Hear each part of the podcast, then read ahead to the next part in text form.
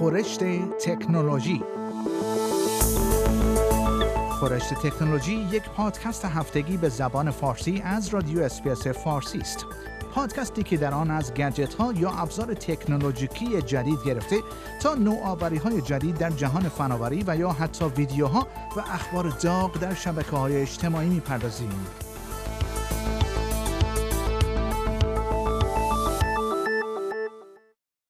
فیسبوک یک اپ جدید مخصوص کودکان که چند سال پیش در آمریکا عرضه شده بود را اکنون در استرالیا نیز عرضه کرده است.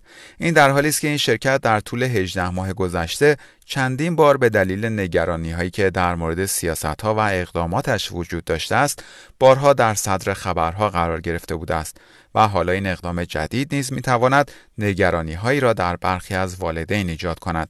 به گزارش ناین نیوز اپ مسنجر کیدز از چند سال پیش در آمریکا مورد استفاده کودکان قرار گرفته بوده است ولی این اپ هفته گذشته در استرالیا نیز عرضه شد فیسبوک می‌گوید این اپ با توجه به تمهیدات امنیتی لازم برای کودکان طراحی شده است و والدین می توانند در مورد اینکه کودکانشان با چه کسی گفتگو و یا به اصطلاح چت می کنند و اینکه چه چیزهایی را به اشتراک می گذارند کنترل کامل داشته باشند.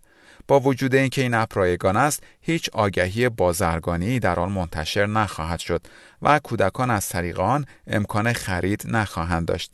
این اپ دارای ویژگی هایی است که به کودکان اجازه می دهد به صورت نوشتاری و یا ویدیویی چت کنند و یا تماس های زنده ویدیویی داشته باشند.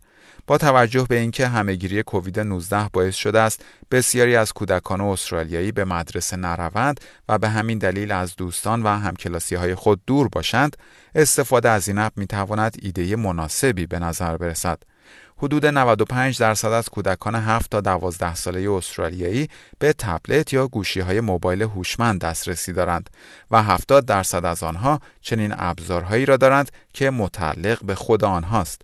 از طریق یک پنل کنترل با عنوان داشبورد والدین پدر و مادرها می توانند ببینند فرزندانشان چه عکسها و یا ویدیوهایی را به اشتراک گذاشتند و اینکه با چه افرادی گفتگو کردند. این اپ از طریق App Store و یا Google Play قابل دانلود است. و خبر بعد بررسی های انجام شده توسط Google Maps نشان می دهد کووید 19 و اعمال محدودیت های مربوط به فاصله گیری اجتماعی باعث شده است تا الگوی حرکتی استرالیایی ها تا حد زیادی تغییر کند.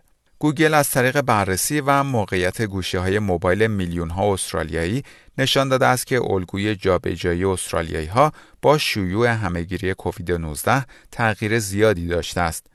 این شرکت نتیجه بررسی داده های مربوط به موقعیت استرالیایی ها را در گزارش منتشر کرده است. این گزارش نشان می دهد جابجایی افراد در ایستگاه های حمل و نقل عمومی در مقایسه با روزهای عادی قبل از همهگیری 58 درصد کاهش یافته است. مراجعه افراد به رستوران ها و مراکز خرید نیز 45 درصد کاهش داشته است. این گزارش در مورد فعالیت استرالیایی ها که داده های مربوط به فوریه تا 29 مارس را تجزیه و تحلیل کرده است نشان می دهد مراجعه افراد به سوپرمارکت ها برای خرید مایحتاج ضروری نیز 19 درصد کاهش داشته است.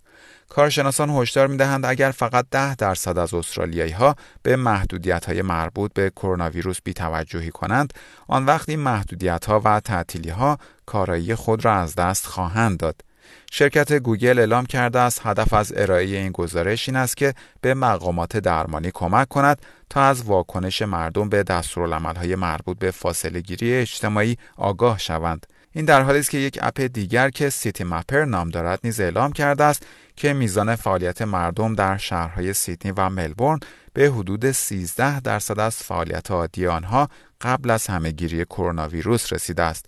این وضعیت فقط مربوط به استرالیا نیست در برخی از کانونهای این همهگیری از جمله ایتالیا که در آن یک قرنطینه ملی اعلام شده است کاهش فعالیت و حرکت مردم بسیار شدیدتر بوده است در شهر روم ایتالیا میزان جابجایی افراد به چهار درصد قبل از این همهگیری و در بارسلونا این میزان به حدود دو درصد از قبل از همهگیری کووید 19 رسیده است.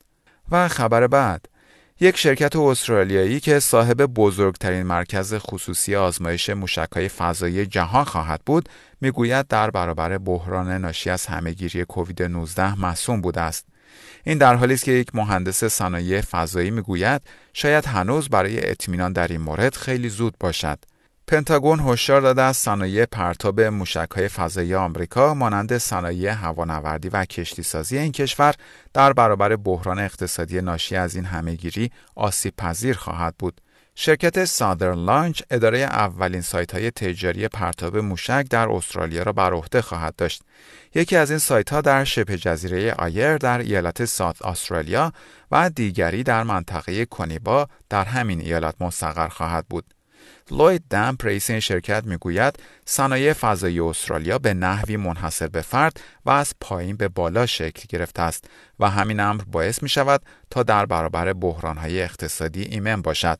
آقای دمپ می‌گوید مدل تامین بودجه ما با شرکت های کوچک پرتاب های فضایی در آمریکا تفاوت زیادی دارد. آنها اساساً بودجه خود را از طریق شرکت های سرمایه گذاری مشترک تامین می کنند. وی می‌گوید اینکه صنایع فضایی استرالیا متکی به تولید کنندگان بین المللی نیست هم باعث شده است تا این صنایع در برابر بحرانهایی مانند بحران کووید 19 مقاومتر باشد. اما اندرو دمپستر مدیر مرکز تحقیقات مهندسی فضایی در دانشگاه نیو ساوت ولز می‌گوید موضوع به این سادگی ها نیست. وی می‌گوید تاثیر چنین بحرانهایی معمولا با تأخیر روی چنین صنایعی مشاهده می شود. اما دکتر دمپ می‌گوید شرکت سادرن لانچ چنین تاثیرپذیری نخواهد داشت. و خبر بعد دولت استرالیا شروع به برگزاری برخی دوره های آنلاین رایگان برای ارائه آموزش های مربوط به اینترنت برای سالمندان کرده است. این وبینارها توسط کارشناسان کمیسیونر امنیت اینترنتی استرالیا موسوم به ای سیفتی و برای افرادی که 65 سال یا بیشتر سن دارند برگزار می شود. این آموزش ها در مورد نحوه انجام چت های ویدیویی در سکوهای مختلف، خرید آنلاین و دسترسی به برخی خدمات ضروری از جمله بانکداری اینترنتی و سرویس های دولتی خواهد بود تا در دوران خانه نشینی اجباری ناشی از بحران کرونا ویروس زندگی برای سالمندان استرالیایی راحت تر شود. برخی از وبینارها نیز در این باره خواهد بود که استرالیایی ها چطور می توانند در برابر کلاهبرداری های اینترنتی ایمن باشند. پول فلچر وزیر ارتباطات، امنیت سایبری و هنر استرالیا می‌گوید این وبینارهای ای سیفتی به سالمندان استرالیایی کمک خواهد کرد تا برخی از مهارت‌های ضروری در مورد استفاده از اینترنت را فرا گیرند. این وبینارهای رایگان در قالب بودجه 47 میلیون دلاری استرالیا برای اجرای برنامه تحت عنوان سواد دیجیتال برای سالمندان استرالیا ارائه می شود. در پایان برنامه خورشت تکنولوژی این هفته از شما دعوت می کنم برای تماشای برخی از ویدیوهای جالب در مورد تکنولوژی به صفحه اینترنتی برنامه فارسی رادیو SBS با آدرس sbs.com.au/persian مراجعه کنید. شما همچنین می توانید پادکست های خورشت تکنولوژی را دانلود کنید و در هر زمانی که خواستید آنها را بشنوید.